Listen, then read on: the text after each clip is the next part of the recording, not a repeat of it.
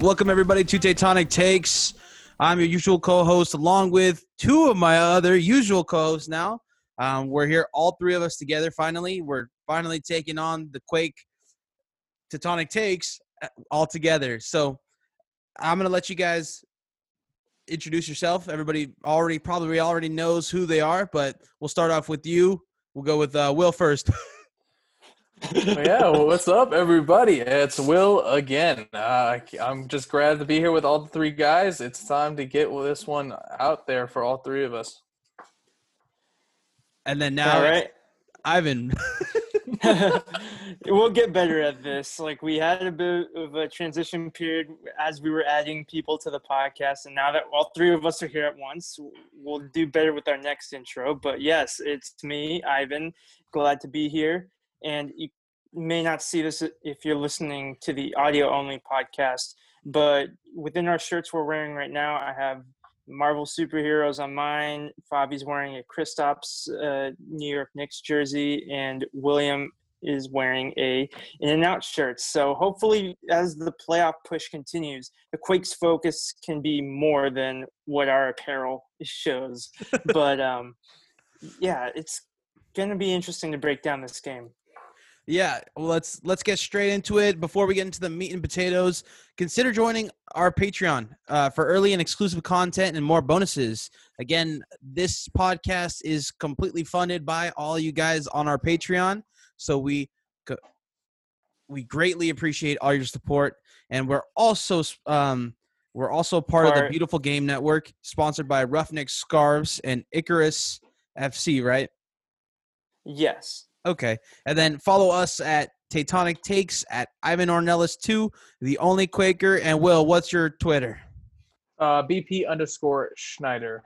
Uh, if you want to go ahead and follow us. So, welcome to the Tectonic Takes podcast. We are sponsored by Roughneck Scarves, and we're really going to catch up on the opening kind of thoughts about this game. What do you guys think? I, we'll start with you, Ivan. All right. So my opening thoughts on this game start on a positive note. Uh, Christian Espinoza's 21 assists are third most in club history through a player's first 50 games, and you have Eric Wynalda uh, with 29 and Cerritos with 22. So that's great company to be a part of that. Hopefully, he can add to that tally. We know that he's young and he might get a chance to move to a different league at some point, but while we have him, I think he's proven to be uh, one of the best uh, acquisitions in the last few years. Yeah. What about you, Will? What'd you think? Uh, I'm just to start it off. I'm completely mad about this result. Um, I'm not gonna. I'm not gonna beat around the bush. Um, I do appreciate the Espinoza love because I'm a big fan. Um, but other than that, other than Espinoza doing his thing, I'm just. It's a, a complete terrible, terrible situation the Quakes put themselves in. Yeah. um, and go ahead. Yeah, I think Nick Lima giving up that foul in, in a perfect range to kick a free kick is one of the biggest mistakes of the year. Um, it wasn't even a threatening position the guy was in. His back was towards goal. That was a really dumb foul to give up. That's my thoughts on it. Ivan, what do you think? Right. And not to mention that this the person who scored the free kick, uh, Ali Adnan, who I still consider the best left back in MLS, he scored a not as good as this one. He scored a pretty good goal against the San Jose Earthquakes in the MLS's back tournament. So you knew what was coming if you were to give up a free kick. That was always the danger, and that's why you have to adjust and play differently when you're defending against a team that has a free kick taker that's that lethal. Right, and um, this is this is the common quakes, right? We know these quakes. The same thing is happening as last year, as this year. We we this we were four zero. Like we, me and Will were talking in the last podcast. We were four zero against them this year. This was we were dominant against them, and we started to become dominant. I mean, we were winning 1-0, and then in the second half, we just we let the cat, you know, drop out of the bag. You know, we just let them run the whole table on us, and they had the momentum with that goal, and then and we are really bad with goals being scored and getting back on track, and that was evident in this game as well. Yeah, and I just thought it was kind of a typical Quake fashion. We get a lead and we lose it. I mean, we've seen it time and time again with the Quakes. They've getting leads and they somehow just blow them, and it's terrible to see that. All right. Yeah. So the lineups for this game: Vancouver Whitecaps. They started Evan Bush in goal. Their back line was Jacob Nerwinski, Ranko Veselinovic, Eric Godoy, and Ali Adnan. Their midfield consisted of Tosaint Ricketts, Janio Bikel, Leonard Owusu, and Christian Dajome. And their starting striking pair up top was Freddy Montero and Lucas Cavallini. And their substitutes used were Christian Gutierrez, Russell Teibert, Theo Bair, and Andy Rose. So this looked like a bit more of a threatening team than the last time they played. Definitely. Not too many changes, but uh, their attacking options are no joke. Fredy Montero, everyone in MLS knows who he is. Lucas Cavallini and Tosaint Ricketts are both important players within the Canadian men's national team setup. And Ali Adnan, of course, is always a threat when he uh, goes uh, higher up the pitch. So yeah, and we this wasn't going to be an easy game. Yeah, definitely not. And the Quakes lineup consisted of JT Marcinkowski, Nick Lima, Marco Lopez on on the 72nd minute to come in for Nick Lima. Florian Jungwirth um, was actually taken off on the 80th minute by Siad Haji. Osvaldo Alanis, Tommy Thompson taken off by Shea Salinas in the 71st minute. Judson Christian Espinoza while he was taken off by Cade Cowell in the 80th minute. Jackson Yueill, Andy Rios, and Carlos Fierro, Chris Wondolowski. Normal lineup for us, not any big changes. Um, some people were actually very frustrated that all of our subs actually came out in the 70th, 70th minute. And this is a common theme with Matias Almeyda's tactics this year. Bringing on guys too late, in my opinion. What do you guys think of the lineups? Will, we'll start with you.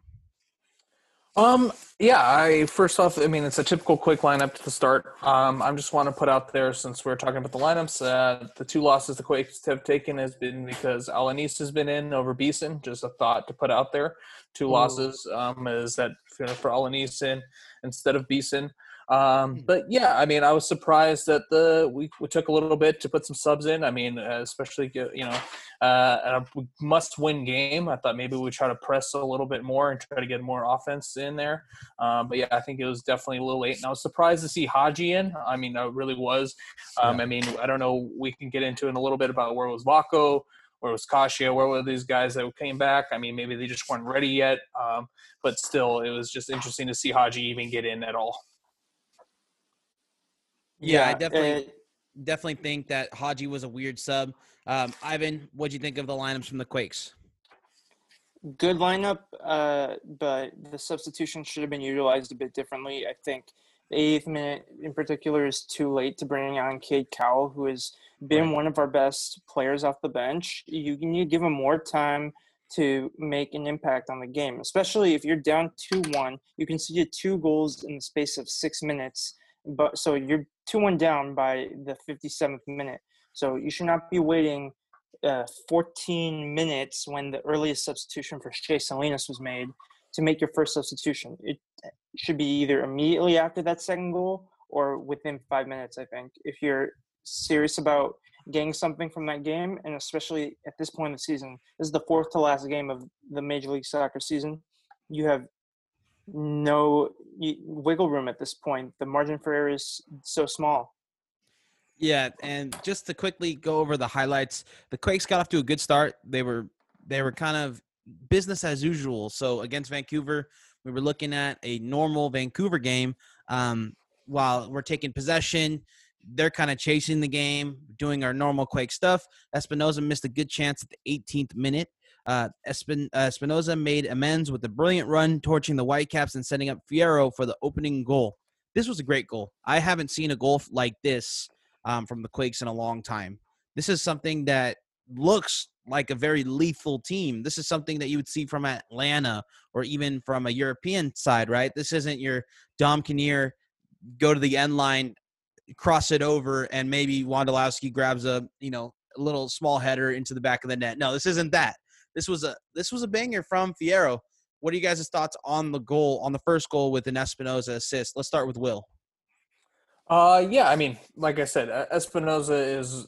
Uh, I said before, our our Quakes team, our offense goes through Espinoza. He's the one that creates everything. He has uh, eight assists on the year. I want that ten assists, especially these next two games, as important as they are. Um, and yeah, he set up Fierro nicely, and it was good that Fierro we actually put it through. I mean, if he missed that, it would have been we would be calling for his head. But yeah, he definitely needed to get that goal, and it was Espinoza did everything for him. Yeah, a few weeks ago, I might have said, well, thank goodness Andy Rios was not the end of that.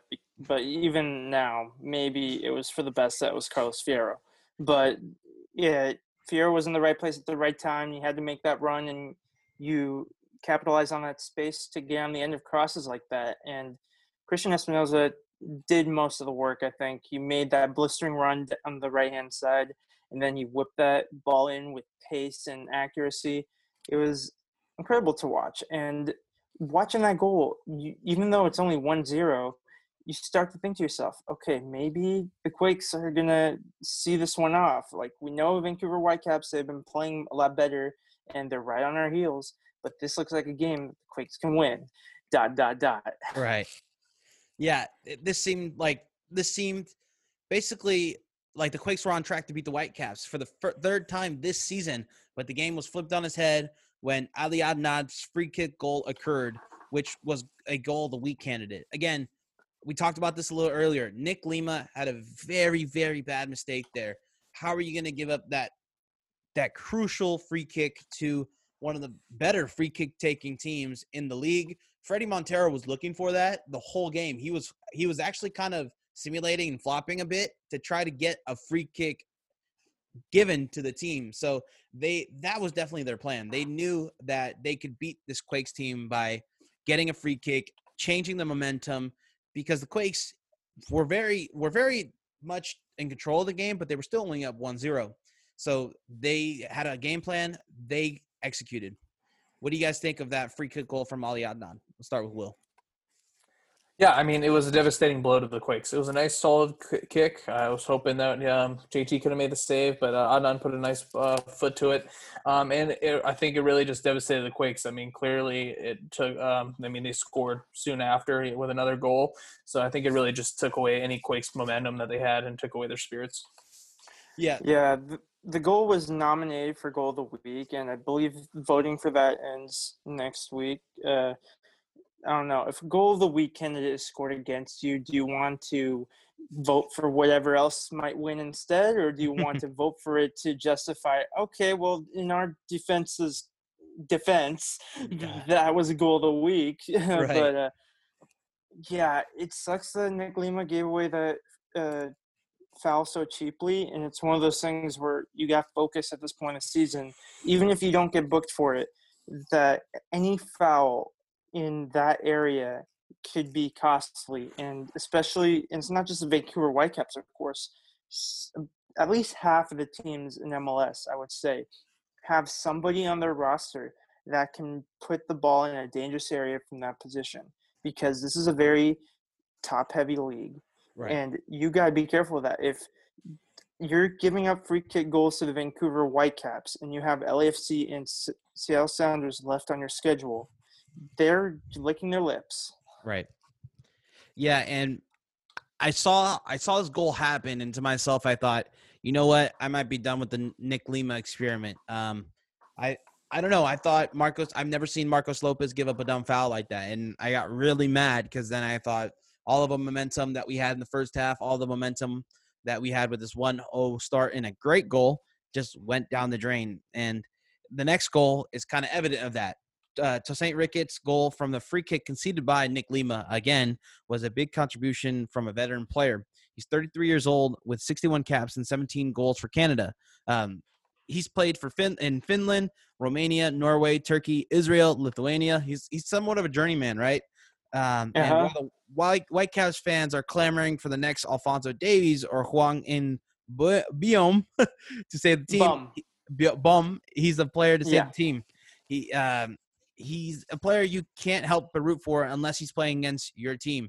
Tosaint Ricketts, I've seen play for Toronto FC as well, right? So he's he's Mhm. definitely a journeyman, and he always has an impact. He's kind of these guys shouldn't be scoring on us. Um, but again, a corner kick given up by Nick Lima. We've been really bad on corners and set pieces this year. And this game is just evident of it. Will, Ivan, what do you guys think of this second goal from the Whitecaps? We'll start with Will. Yeah, I mean, it just it, it's just tough to see. I mean, this goal that shouldn't have happened. Um, I mean, I'm just I just want to really really want to rip into the Quakes, but I'm trying to like refrain myself. I'm trying to calm down a little bit um, because it this, is a game that we needed to win, and it's been a problem for the Quakes. Um, so I know I'm not getting too, in too depth about the goal. I'll let Ivan do that part, but I just need you know the Quakes fans need to know that this has been a recurring thing that we are we don't finish games. We're not getting the wins that we need, and it's been like that since the last last season as well. Yeah, that was a good effort with uh, the uh, Korean name there. Since I've been following the World Series and been watching the exploits of the acrobatic Ji-Man Choi, like I have a bit more practice with the Korean names right now. But anyway, to St. Ricketts, he's not a scrub. Like I know it sucks to concede a goal against a player that's he's not a superstar right now, but at the same time, that is a very veteran poacher type of goal the types that we see and praise Chris Wondolowski for scoring sometimes. Right. And what bugged me most about that goal, however, was yeah, he did well to find himself in that space, similar to Carlos Fierro in this same game. But Tommy Thompson, he was right next to him and he was nowhere near him. It was that was bad from Tommy Thompson, and it's one of the reasons why when you have your full complement of fullbacks, you stick with Marcos Lopez on the left and maybe less high on Nick Lima on the right, but still he's your best right back when you have everyone available. And Tommy Thompson is either on the bench or he's playing in center midfield.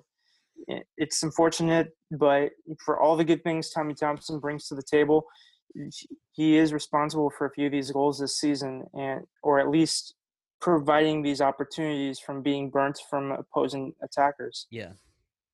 I this is hard because Nick Lima and Tommy Thompson, these are staples of this team. And it's hard to see the writing on the wall. I bet if you're any other fan from any other league that you're covering the San Jose Earthquakes team, you would right away think, gosh, we need to change these fullbacks right now because we are constantly getting beat this year by our fullback play. Remember that Galaxy game where Tommy Thompson was just burned every single play by Pavon, that we lost that game. And then there was other games where our I mean, I guess it's top heavy league, right? So there's going to be attacking players that are always better than our defenders. But it just seems like from the outside looking in, our defense is where our faults lie. Um, the next the next uh, game note that we have here, the result gives the Whitecaps a potentially crucial and fatal tiebreaker against the San Jose Earthquakes in the standings. Total wins. Hopefully, Montero's uh, Freddie Montero's injury isn't too severe. It appears it was minor. So a little bit of sportsmanship from us. We don't want to see Freddie Yeah. Montero to be, you know, too injured from what happened during this game. He's a great player. We love him in the league. Um, Yeah, especially this season in 2020, where the injuries have been rampant across all leagues in soccer and across all sports in general. It's just like I'm over it. Like I know Right. injuries are part of sports, but it's been happening a bit too frequently, partially due to the decision to try to start and finish these league seasons that were interrupted. And unfortunately, there's not much that can be done as long as they persist to keep playing. And you know, you always want to win against the best teams possible too. You don't want right. to have that lingering over your head. Oh, we won, but this guy got injured, who's very important to their team as well. So, yeah, Yeah. And good luck. So the Whitecaps are going through what the Quakes went through in, in a few games ago um, a massive resurgence to potentially change their failure of a season into success of sorts. Um, it's sad to hear this because we were just there two weeks ago, and then you guys you guys had a podcast together, and I had a podcast with Will, and maybe it's not having all three of us is bad luck, right? but Who knows? I mean, gosh, this is a roller coaster of a season, just like last year. I mean, this is Fischer must be looking at this thinking if we maybe just filled just filled our third DP spot, not even crazily bought a player, just filled it or brought in a transfer, maybe we wouldn't be in this position. Maybe we would have a playoff spot already in our hands, right? Uh, but mm-hmm. again, this comes down to we are Quakes fans, right? And we should expect this already. Um, to go on next, the stats. Um, the stats show that this was a massive blown opportunity for the Quakes. Even more so since because everybody's so close in the league table now that it's this is going to hurt you. Um, this looking at it right now, it's it's hurting all three of us. So I'm going to oh, yeah. go ahead and just quickly go through them. Shots 10 for um, the Whitecaps, 4 to 2 on target, favor of the Whitecaps. Possession was 62% from the Quakes. Passing accuracy 89% Quakes, 81% Whitecaps. Chances created by the Quakes, advantage 1 0. Even on corners, six each. Whitecaps had 19 fouls. The Quakes Ooh. had seven. So we just gave up big fouls, right? I mean, that's a lot. That's definitely a big difference. No offsides for either team. Two yellow cards for the Whitecaps, one for the Quakes. And we're going to go ahead and do this um, one stud and one dud of this game. We're going to wrap it up a little bit. So we're going to start with Ivan. What was your one stud and your one dud? Yeah, so my stud was easily Christian Espinoza. I give credit to Carlos Fierro for putting him back in the net, but I think uh, Christian Espinoza, he created that opportunity. He ran past the defenders, blitzed them, and the cross was perfect. And he adds to his impressive assist total for San, San Jose Earthquakes. As for my dud, uh, it was tough because Nick Lima was technically at fault for both of those goals, but it's one thing to concede a foul and to concede a corner that may or may not lead to goals. In this yeah. case, they did. Tommy Thompson he guaranteed that the second goal would happen by not marking Tosaint Ricketts. Yeah. Will, what do you think? Yeah, I mean the easily easy stud I will agree with uh, Ivan is Christian Espinoza. Um, I mean he created that whole goal. He is our offense. Um, and my dud, uh, I'm going to go with is Matias Almeyda. Yeah, uh, yeah, I think uh, bad I bad starts with the subs. I mean, that's the first thing I'm gonna get out of that. I mean, after that scene what Tommy Thompson did, I Marco uh, should have came in probably soon right after that. Um, I didn't like the Haji sub at all. I would rather see like Paul Marie uh, get in, especially since he's subbing uh, Flow in. Um, and I just think uh, this is a game that Matias needed to have a good game plan for, and it was a must win and he didn't execute. Um, I mean, I so I'm calling for Matias on this one because this is like we need wins, and we haven't seen the Quakes done that yet. On a must-win game, we have not seen Quakes do that. So I'm going for Matias for the dud. Yeah. So Ooh. my my stud this um this game was Judson. Um, the reason why I'm not giving it to Christian Espinoza is because I thought he was a little. I, I'm starting to think that he's a little bit selfish on the counters. Um, he had a wide open Wondolowski back post on I think two occasions this game, and he kind of went for the shot on the counters. So I'm starting to see Espinoza being a little more selfish than when he shouldn't be. Um, and that's weird, right? Through 50 games, he's third all time assist leader for the Quakes. So imagine if he just sees Wondolowski more, how many more assists he could have.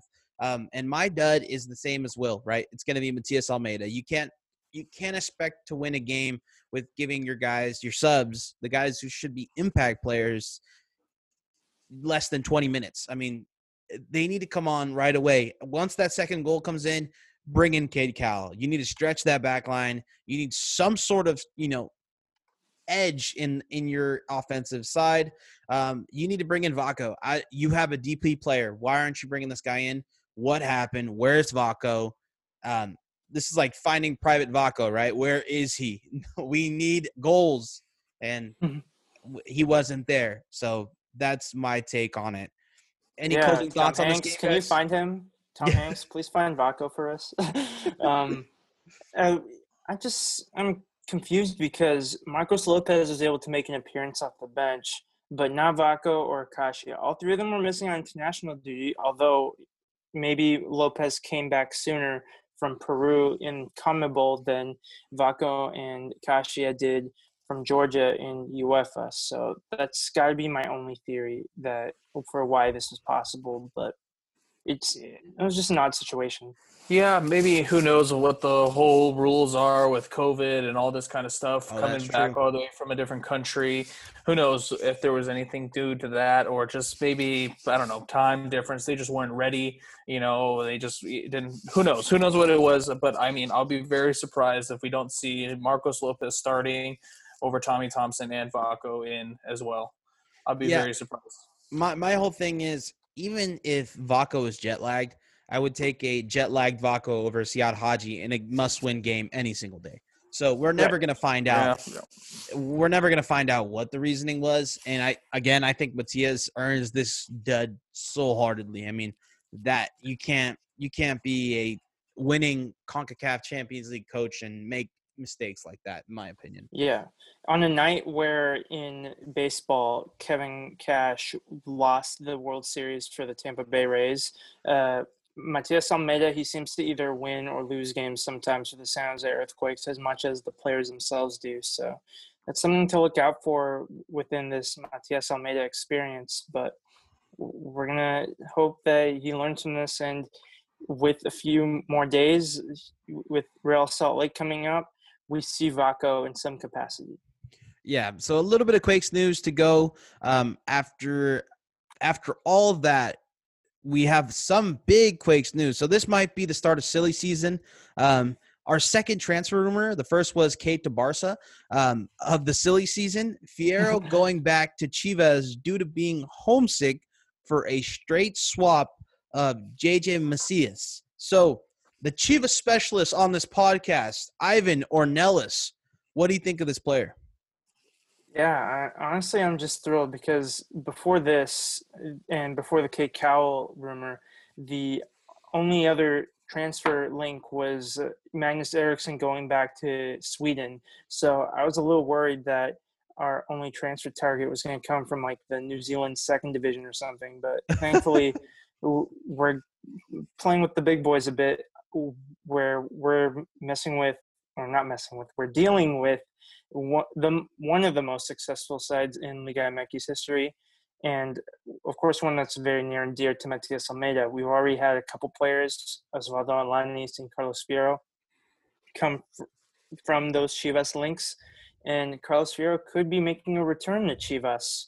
Back in Chivas, Carlos Fierro, when he was very young, he was tipped, he, he was essentially Irving Lozano before Irving Lozano. Everyone thought that he was going to amount to something great. If he panned out the way he was supposed to, he would be playing in the Champions League this week instead of playing for the San Jose Earthquakes. But right now, we have an opportunity, it seems like, to give Chivas Carlos Fierro, and in exchange, we get JJ Macias, which is a big deal. I think he's 21 years old and he's been playing well for Chivas. I think He's that would be a yeah, he's a striker, so he would be a young, long-term so, potential solution for uh, Chris Wondolowski. Yeah, in the dialogue with uh, Marca, the young Mexican player affirmed that it is always nice to return to where he was once. One was happy. So, I I look a little bit more into this quote due to the fact that a lot of players say, "Oh, they would love to go back to where they started," but in this quote, it, it's saying that he was happy back at Chivas, and that might mean that he's not happy now. So that's a little bit of what that's alluding to. Um, so for all you guys that don't know JJ Macias, um, he is currently valued at $10 million on Transfermarkt. He's played for Chivas and Leon. Currently has five goals and 15 appearances in Liga MX this year, and he has a rating of 75 on FIFA. so if all you guys play FIFA out there, as well as a potential of 84 in FIFA. So big bit of Yeah. news. Um, this is huge. Will, do you have any insights on this, or do you have any takes on this? Yeah, I mean, I don't know too much about the player, but the first thing that comes to mind is you said striker, right? Right. I mean, uh, that's that's huge. The huge the fact that the Quakes might get a striker uh, to fill in possibly for Wondo or just to uh, get more goals from you know attacking player um, Right. is just huge, huge news to the Quakes fan, and hopefully this goes through. Like you said, he's a young player. He's 21 years of age. Um, five goals in just 15 appearances so far this season for Chivas. I mean, kid could score.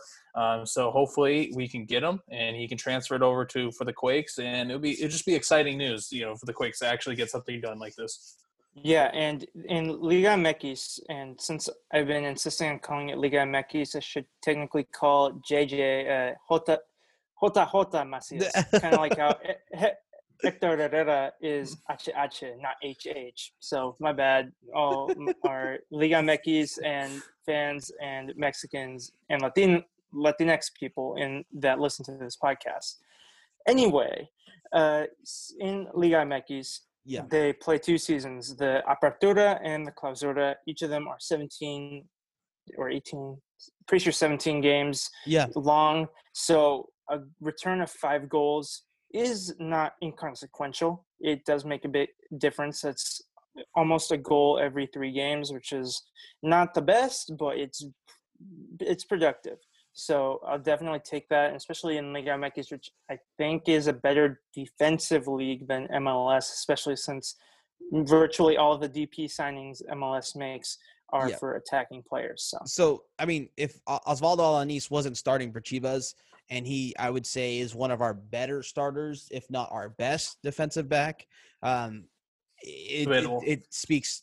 You don't think so? You don't think so? I don't know. I'm just getting at him because he's uh, like because of, oh, we lost both times. He's been there in decent. and We were winning games. Okay, you know I'm not saying Alanis better. in our podcast. I'm just hating that we lost. That's all. And Yeah. I'm just gonna blame somebody. But no, I mean Alanis is probably one of our better players. But he better prove it uh, come Real Salt Lake, or he should be out. Okay, okay, Mm-hmm. there you go. Will's hot take. All right, Will's tectonic take right there. All right. I, I, yeah, I'm just hot right now. yeah, I Mm-hmm. think personally, I think this is the start of silly season, right? Uh, I I believe the the rumor for Cade to Barca more. I think this year, I I think this rumor here has some standing, but I think if you're Chivas, why don't you ask to straight swap with Galaxy for Chicharito, right? So Mhm. I think the value is just a little too far off here. I don't think Fierro is worth close to ten million dollars. Um, so again, if if Javier Hernandez is available or Carlos Fierro, and then I can straight swap it with JJ Macias or Jota Jota Macias, I'm not taking Carlos Fierro no matter what. I'm taking Javier Hernandez. He sells more jerseys. He's not having a good season at the Galaxy. Um, and he's a Chivas legend. Like, exactly. He, so he may not be playing well now, but he's his career blew up because of his play at Chivas. He doesn't move to Manchester United in 2010 if he doesn't kill it in Liga MX with Chivas. So Right. And I think if you're the Galaxy, you might even get more out of Chivas than just this one player for Javier Hernandez. And there has to be talks. I mean, there's no way there's not talks. I mean, the, the Galaxy are sitting at the last, I think the, yeah, the worst team in the, the Western Conference, right? So mhm. eh, they probably want to offload Javier Hernandez as quick as possible. Um, I think, yeah, this, what do you guys think? Do you think this is going to happen? Let's start with Will. Um, knowing the Quakes and how things go, probably not. but we uh, Quakes, every Quakes fan, and we should be all optimistic, thinking yes, this is going to happen, and we're going to have all the things we want come to this team. But uh, realistically, no. Like you said, uh, it's probably not going to happen. Ivan? Yeah. So since MLS is in many ways a single entity league in the way it operates its transfer business, I assume that any club outside of MLS that is working with an MLS club is working with multiple MLS clubs trying to see what their best deal may be. Right. And I think if the Quakes were to pull this transfer off, it might be their biggest fleece in San Jose Earthquakes history. Yeah. It would be a obviously fantasy football is a much smaller scale than soccer transfers, but it, this week in my fantasy leagues, I had someone trade Odell Beckham Jr. and Kenyon Drake, who had their some of their best games of the season, and Kenyon Drake flopped, he got hurt, and OBJ got hurt. So that was a bit of a fleece there. this Yeah. would be a very similar fleece if we were to give Carlos Fierro, who is having a good spell, but he's not saying the world a light either. eh, to Chivas, and we get one of their best, if not their best, prospect in return. Which it, it doesn't make sense for me why Chivas would do it, but and as a Chivas and San Jose Earthquakes fan, it would be a very weird feeling, but for the sake of this podcast, I would be very happy with it, of course. yeah, I think- it's interesting. Yeah, I mean, if you guys are fantasy football fans, this is like getting Derrick Henry for Myles Gaskin, right? This is this is going to be mm-hmm. a fleece if it happens. And if what if Jesse Fioranelli pulls this off? Are we thinking, wow, like this GM is the best GM in the world? He would save his job, I think. Okay. If it's eh, in any realm of possibility in trouble, which I don't think so, because San Jose Earthquakes is very lenient with its ownership compared to almost any other team I can imagine, then this would definitely secure his job for maybe five more years at least. Wow. On this alone, that that's how big of a coup this would be, unless Jota Jota Macias would completely craps the bed. Yeah, I mean, we'll see. I mean, yeah, definitely. the- If the GM gets this done, he probably going to stay. I mean, we haven't. I feel like we don't really see much of uh, GMs getting moved around when it comes to the Quakes. We just see the coaches get moved around. Yeah, Um, so, yeah, I mean, we'll see if this can get done. I mean, obviously, what you guys are talking about, it's very, very unlikely, and the player we're getting compared to what we're giving up is, you know, big difference. But uh, you never know. Chivas might just uh, you know, something might be wrong with them. You know, Or just they they don't like his attitude or something. It could be Yeah, something silly. you know, maybe Carlos. They have pictures of Carlos Fierro in the in their boardroom. You know, maybe they miss him that much, right? Maybe the one that got away from them. You know, who knows?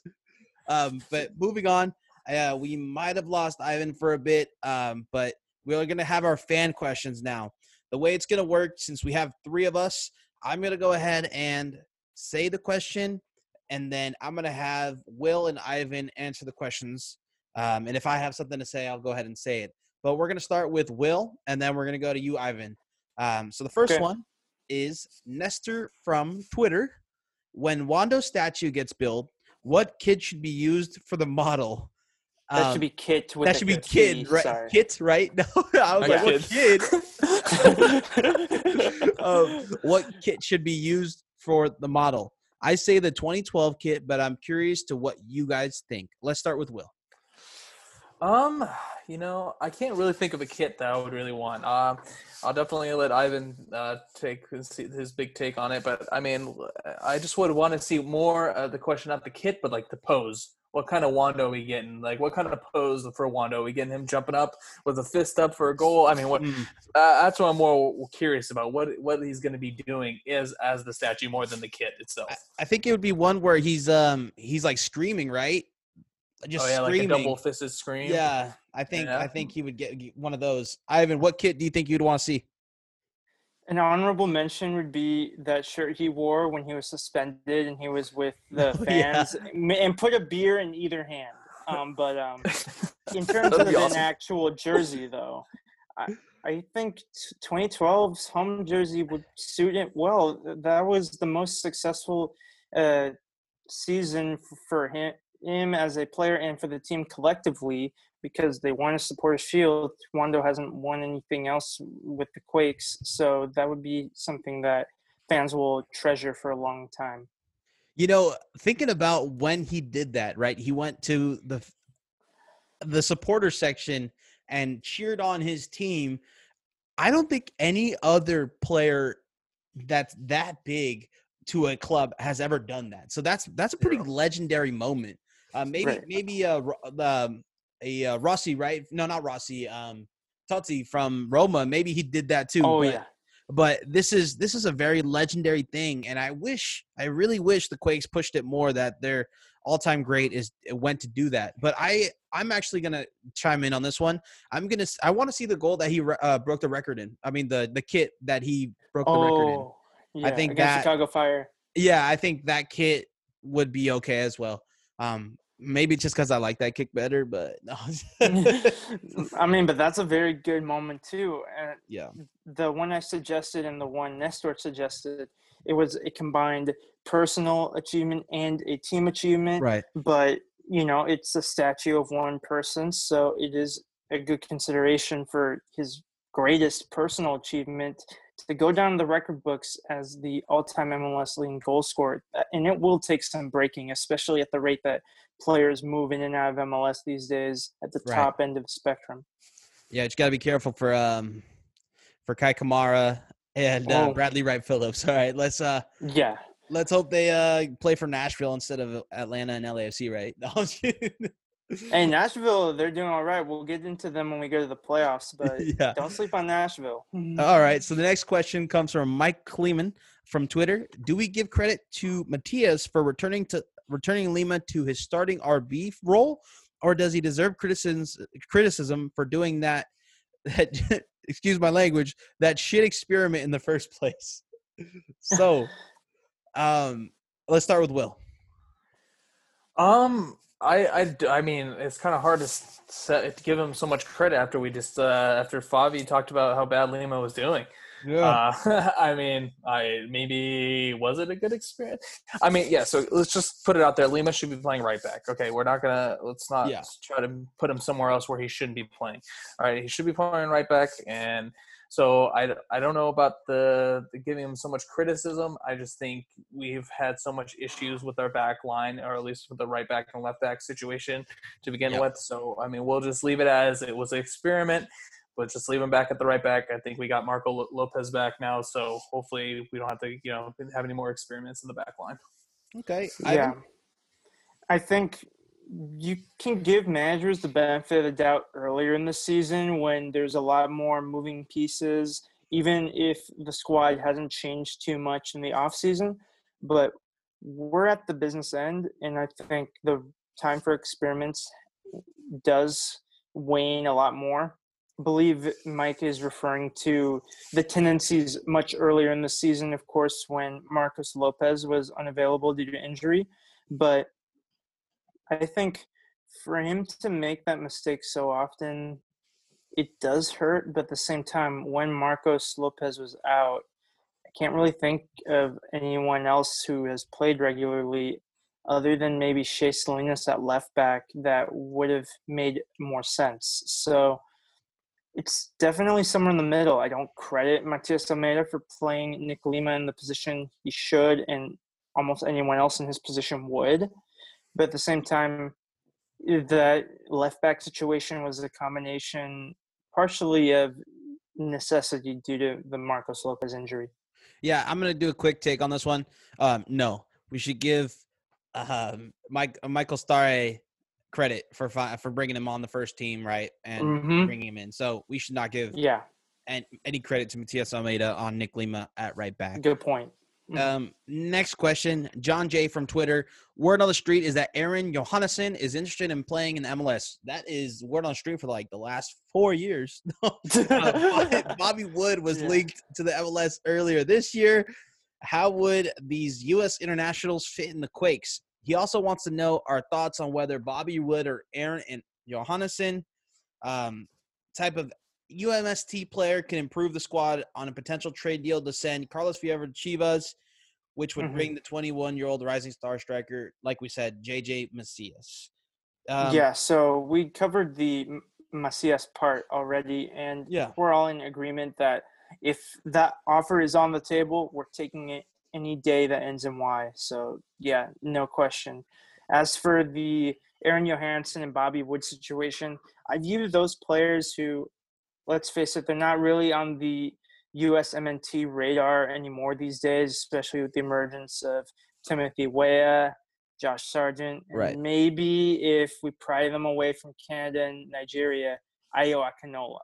But as for the San Jose Earthquakes perspective, when you look at their current striking options, you can't say that Johannsson or Bobby Wood would be a downgrade from perhaps Danny Hoesen or Andy Rios. They could contribute at MLS level as they have done in various European leagues. So Right.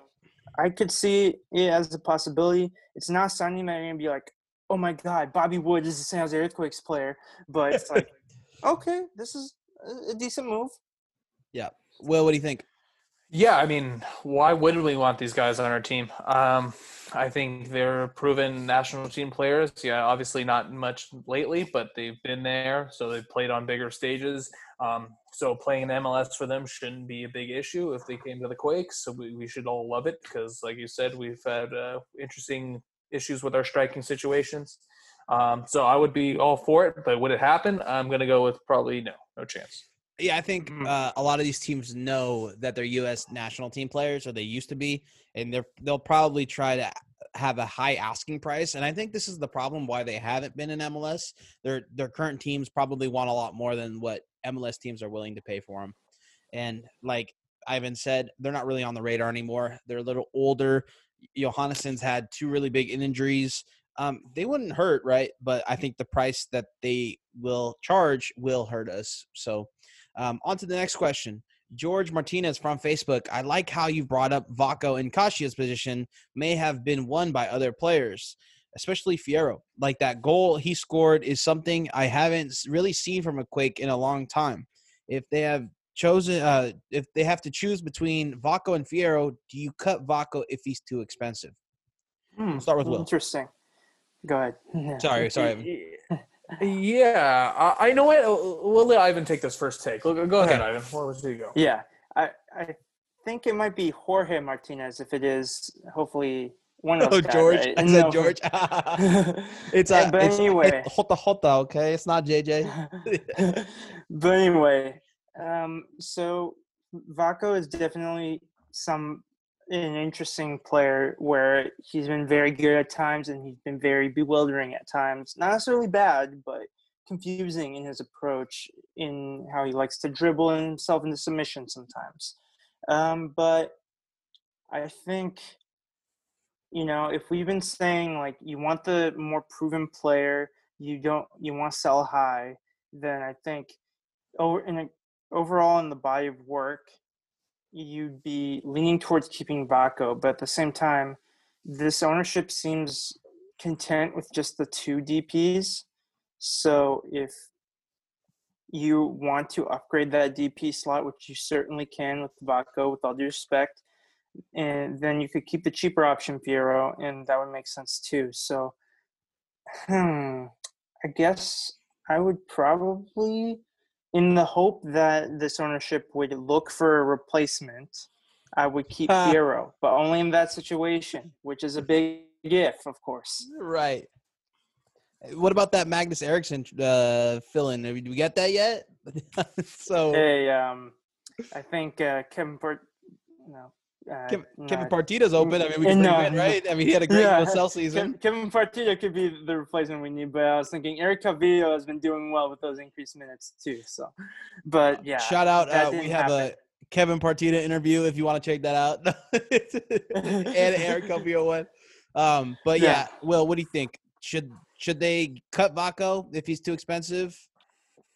Well, I mean, I I just I would feel like this would be a Matias Almeyda call. Um, You know, like uh, where we would have to think uh, in, in the mind of where Matias would think is Fierro the guy that he wants on his team more than Vako, or does he think Vako is actually you know I mean we've seen Vako play very well last season and he's done so, he's flashed a little bit this season but not much as we want. Um, but I I guess if he is too expensive uh, with Quakes and their money, who knows, man? They probably will cut Vako if he's too expensive. I think if we uh, if we do fleece the Chivas team uh, and we get JJ or Hota Hota, I think we should keep Vako. Maybe he wants to stay on a cheaper deal. Um, but we need some firepower, and maybe an actual striker with Vako helps him out a bit. Um, Gilberto from Discord asks, "Why don't uh, Why didn't Marco Lopez start?" We'll start with you, Ivan. I think we did touch upon this a bit earlier. I think that they're easing in the international players into the squad because they did play a few games over the weekend. Uh, the Georgians played a bit more than Marcos Lopez, and I think with the whole COVID situation, I think they got to be very careful and they have to Right. provide as much quarantine time as possible, which is really tricky with MLS's very tight schedule or any league's schedule really. Um, but it's I think that's the only reason. I think if there were no international break right now, and it was just MLS, um, and Marcos Lopez didn't have to have an absence, then he would have you would start any game that he's healthy. What do you think, Will? Yeah, I mean, I we obviously don't have a clear reason why I didn't start. Obviously, like Ivan said, we did touch on it earlier, but I will be calling for Matias Almeyda's head if uh, Marcos Lopez does not start the next game. I don't care if uh, he's tired or whatever it is. He better have a good reason if he doesn't have, if he doesn't start. So yeah. a little tidbit here. Uh, Matias Almeyda usually keeps the same lineup if they win or if he they have a positive result. So it might have been that he just didn't want to change the lineup at all um, just mm-hmm. because he wants to play the hot hand. But yeah, like Will said, we need Marcos Lopez, or else this is this is a very bad situation where we might be looking for Matias Almeyda's head. All right, mm-hmm. and the last question, guys. This is going to be a one-word answer only. Dan Burkhead asks, "Will the Quakes make the playoffs?" Let's start with Ivan. Yes. Will? Maybe. that's good. um, and I'll and I'll say yeah, I'll say that possibly. No. there you go. Okay. All right. So latest MLS standings as of ten twenty seven. Um, we're yeah. gonna. I'm just gonna kind of go. With I'll read through them line. if that's okay. Wait, what's up, Ivan? Uh, I'll just read through them real quick. Yeah, if that's okay. Sounds good.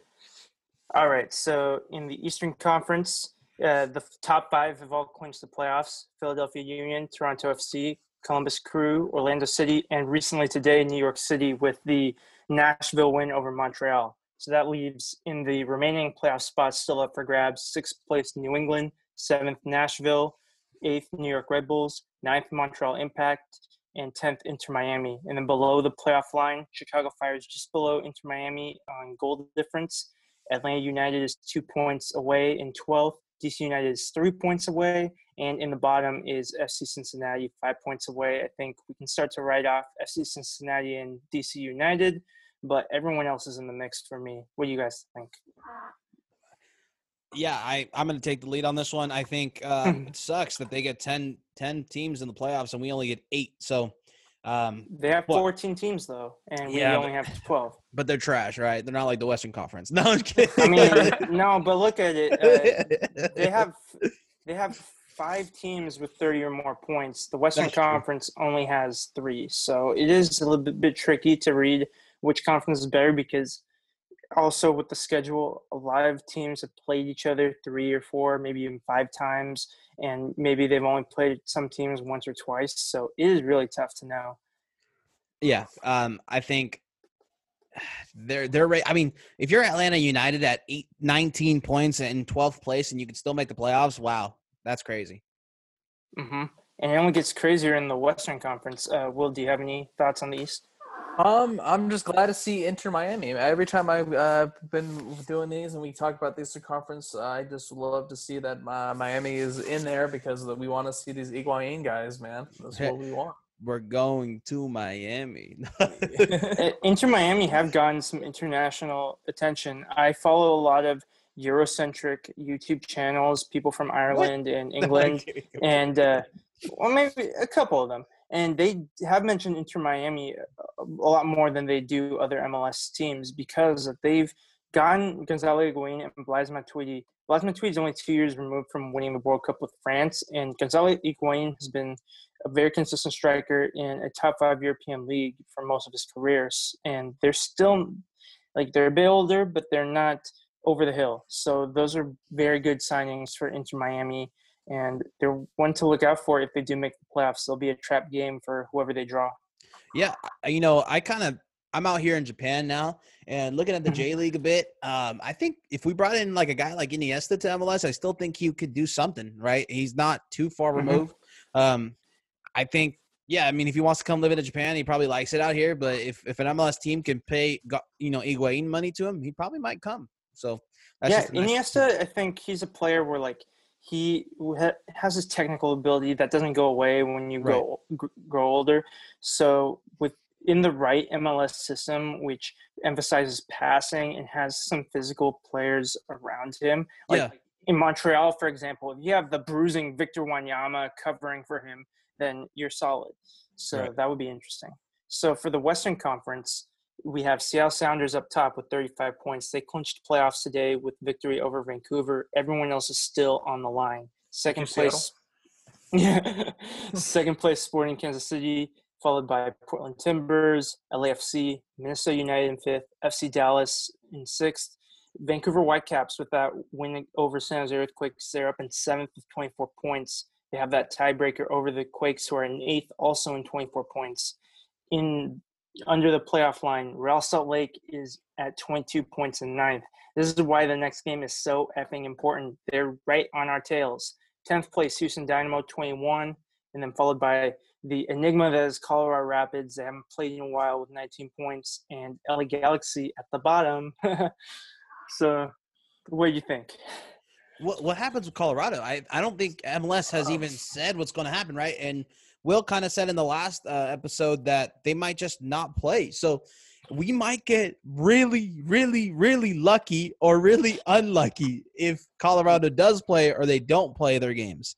Um, and if that's it's a huge. points by game basis, then we're, might be screwed because Yeah. Colorado Rapids they played very well in the games that they did play.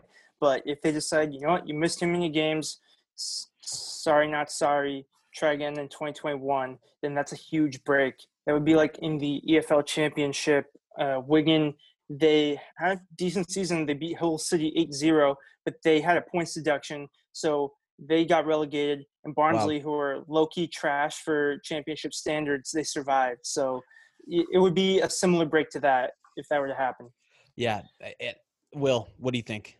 Well, the big news is that Colorado played three days ago, and they Yeah. lost. So they did play.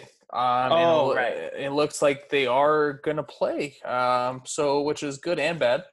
Um, but looking at their schedule, I did a quick look. They got tough games. You know, they got Seattle and uh, some other tough, top, top playoff teams. So, you know, it looks like they're going to play. Um, they're playing tomorrow um, Mhm. as of right now. Uh, so I think they got all their COVID stuff out of the way.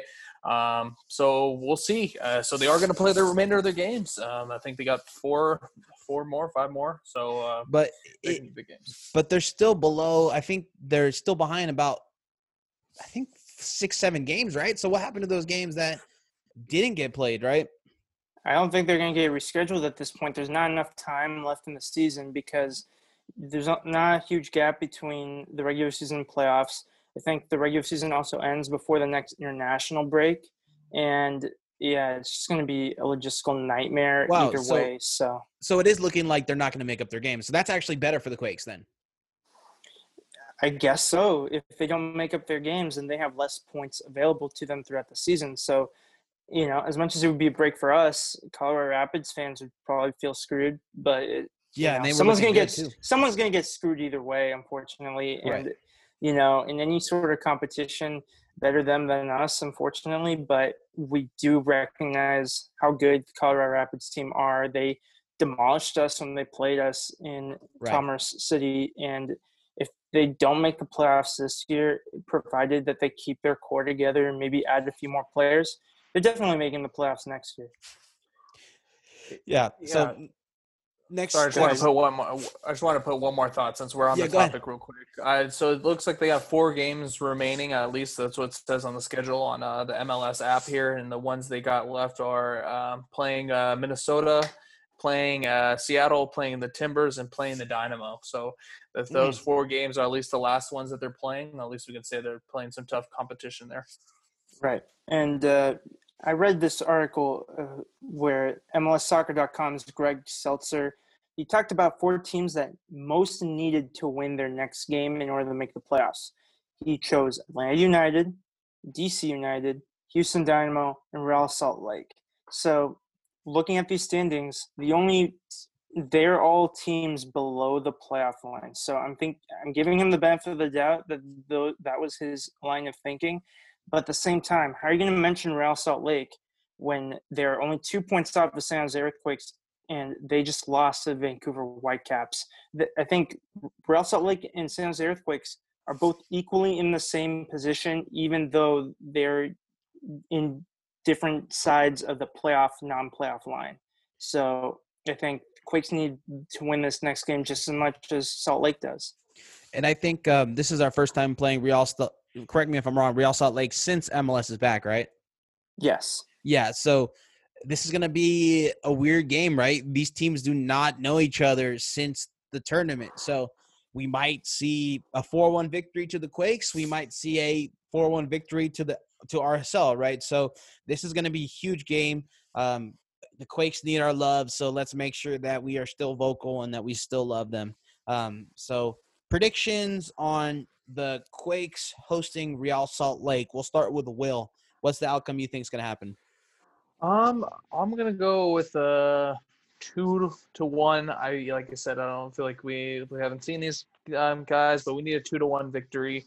Um, I'm gonna go with uh gonna get Andy Rios back on the score sheet again, and uh, we're gonna see hopefully Wondo as well on there. Yeah, I'm Ivan? going to go Dos a Cero. I think they're going to have to have a team meeting. They're going to have to work hard in training or have done, hopefully, in between these two games. Uh, they're going to be so focused. Their season's on the line, and they do have a psychological edge. There's only one game played between them, and Quakes won five to two, and MLS is back. That was a one of the biggest ones of the season and they're gonna if they win this game, this will be bigger than that game, regardless of the scoreline. I think Chris Wondolowski uh, will end his mini goal drought, and I think Cristian Espinoza, the provider, becomes the provided. He gets a goal as well, and I think that they'll have enough to contain an interesting Real Salt Lake attack. They have some decent players like Albert Rusnak and Yeah. Damir Kreilach, but I think that they'll have enough to contain them at home, and they have to. They're going to think in the back of their mind three points because Right. LAFC is up next at home. You go to CenturyLink Field after that against the Sounders. You do not want to be begging for points against those teams. You need all three points, or you're at the mercy of the rest of the league.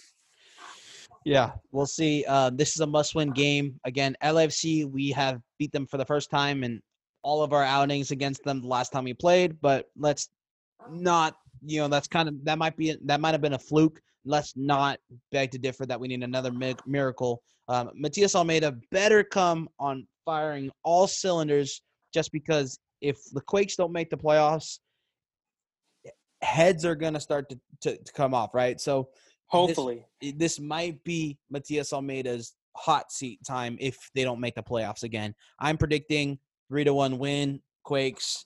Um, I'm thinking Andy Rios gets on the score sheet, Fierro, and then Wondolowski does as well. Um, and then so that wraps it up for us guys. Um, we're gonna try Yeah. to make our episodes a little quicker now since we have all three of us and since we can really kind of get to the meat and potatoes right away. Um, if you guys want to follow us on Twitter, it's at Tectonic Takes, at Ivan Ornelas2, and BP Schneider on Twitter, and myself, the only Quaker, on Twitter. But please, first and foremost, check out our Patreon. We want to be able to grow this community, and we want to be able to grow our podcast for all Quakes viewers and listeners. Um, we encourage you to be active on Quake's social media, such as Facebook group, Reddit, and Discord as well. Um, but please check out our Patreon. The link will be provided below. yeah. The Facebook group specifically is the San Jose discussion group that we're in. That's the main one. If you want to look that up. Yeah. And uh, just quickly, I want to thank again our sponsor, Roughneck Scarves, official scarf supplier to MLS, USL, and US Soccer. Get custom scarves for your group or team at roughneckscarves.com. And also, tired of the same old uniforms and cookie cutter templates from Nike and Adidas? Yeah, I know yeah, yeah. you take your, I know you take your jersey seriously with that clean Knicks Porzingis jersey. They've been boring. Yeah. So, are you looking for a unique, completely custom kit for your youth club, Sunday league squad, adult, or even pro team? I know Will is. Yeah, yeah. Icarus FC can help cr- you create the kit of your dreams at an affordable price. Let them help you you design your new custom kit today at IcarusFC.com. So when do we Yeah, get a we want- Tectonic Takes one? Yeah, Oh, Ooh, yeah. let's- Maybe we gotta we get a will jersey. Get We gotta get a jersey. Yeah. I think so. We'll have to discuss some ideas. Maybe if any of you listen to this have an idea for a Tectonic Takes jersey, and we'll be sure to post some pictures on it because we know most of you listen to the podcast audio only version of this uh, episode. Send us your ideas. We'd love to try them out, and Yeah. maybe we will take up Icarus FC on their offer. um, so really quickly, guys, and if you see our post, please show us some love. Um, sometimes when I post to the Facebook group of the San Jose Earthquakes discussion, I feel like we are being annoying and that people don't want to listen to us kind of push our podcast just because we want to make a bigger community. So please show us love. Make us let us know that you guys like hearing us and like seeing our posts. Um, at times it gets a little bleak when um, the San Jose earthquake discussion you know i feel like sometimes they they don't want to hear us so let us know that you like our podcast we love hearing all the love and even if you have something that can make us better please we would love to hear your input and yeah, and I it up. enjoy mm-hmm. interact. Oh, sorry. no no go ahead go ahead ivan you enjoy interacting and I enjoy Yeah. I enjoy interacting with all of you guys on Twitter particularly. I know that's where a lot of our listeners come from, but from all over the place. Just it especially during this pandemic that is still ongoing, seemingly never ending. It Really? started like seven months ago, but Nah, I'm feels like kidding. seven years sometimes. and having you guys to talk to, my co-hosts, and as well as everyone else who listens, it really makes a big, a big difference for how I go about my day every day. So thank you guys so much. yeah and uh will do you have anything to say anything to the viewers or the listeners? Yeah, listeners I mean, uh, I'm new, so hopefully you guys aren't, uh, aren't annoyed uh, with me, uh, you know, to this point because you're stuck with me. Uh, too bad. uh, but uh, no, I mean, I'm just grateful to be with the start in this community. I'll definitely start um, getting into more of an effort to really start showing more love and trying to get more interaction with the fans. But yeah, please uh, hit me up. I'm always open to talk about the Quakes, and I'm just excited to finish off this season and for more seasons to come. Yeah. So Alright. when when the stands open up, I know Santa Clara lightened up their their sanctions. Will actually might be our representative going to the games for us. So let Will know if you have anything you know you want to tell him or if you want him to look out for anything. It might be coming up in the future that Will is going to be our media representative due to the fact that I'm in Japan and Ivan's in San Diego. Um, so Will is in the Bay Area at our home base. Um, so just a heads up. And that wraps it up for us, guys. Um, thank you for listening. We're going to make these more often and um, look out for our schedule upcoming. We have Marvell Wynne coming on. We have Ted Ramey coming on, as well as Jamin Moore coming on. Um, and we possibly might finally get to the fan questions on Quincy Amarikwa. So, again, take a look out or check out our upcoming episodes. And I want to say, go Quakes. Go Quakes. Let's go Quakes.